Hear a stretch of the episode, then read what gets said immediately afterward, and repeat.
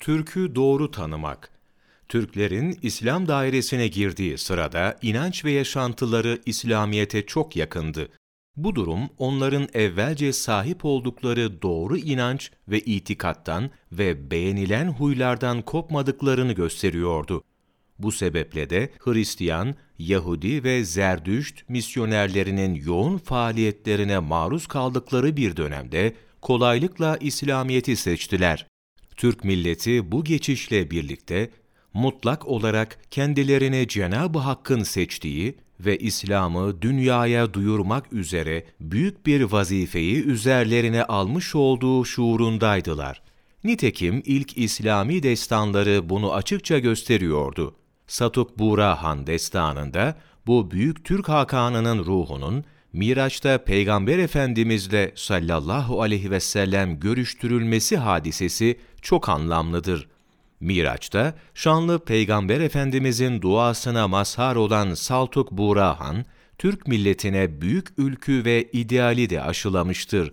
Bu ülkü, İlâ-i Kelimetullah davasının müdafi ve savunucusu olmaktı. Sultan Alparslan, biz halis Müslümanlarız, bid'at nedir bilmeyiz. Onun için Cenab-ı Hak, biz Türkleri aziz kıldı derken, bu ülkünün sevdalısıydı. Sultan Melikşah bir seferinde Akdeniz'e ulaştığında, Ya Rabbi, şu uçsuz bucaksız deniz önüme çıkmasaydı, adını gidebileceğim yere kadar götürürdüm, diyerek acziyetini beyan ederken bu ülkünün cihangiriydi.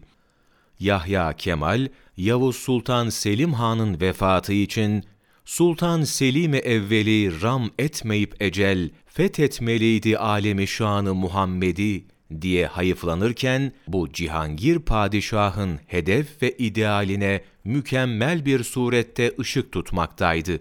Dolayısıyla Türk milleti Satuk Bura Han'dan itibaren Orta Asya, Hindistan, Afganistan, Mısır, Suriye, Anadolu, Afrika ve Avrupa'da kurmuş olduğu devletlerle Cenab-ı Hakk'ın yüce ismini her tarafa duyurmuştu. Gazneli Mahmud, Tuğrul Bey, Muhammed Alparslan, Melikşah, Baybars, Babur, Evrengzip, Emir Timur ve Osman Gazi'den 2. Abdülhamit Han'a kadar Osmanlı sultanları hep bu ideal ve aşkla çalışmışlardır. Profesör Doktor Ahmet Şimşirgil, Mızraklı Hakikat, 9 Kasım Mevlana Takvimi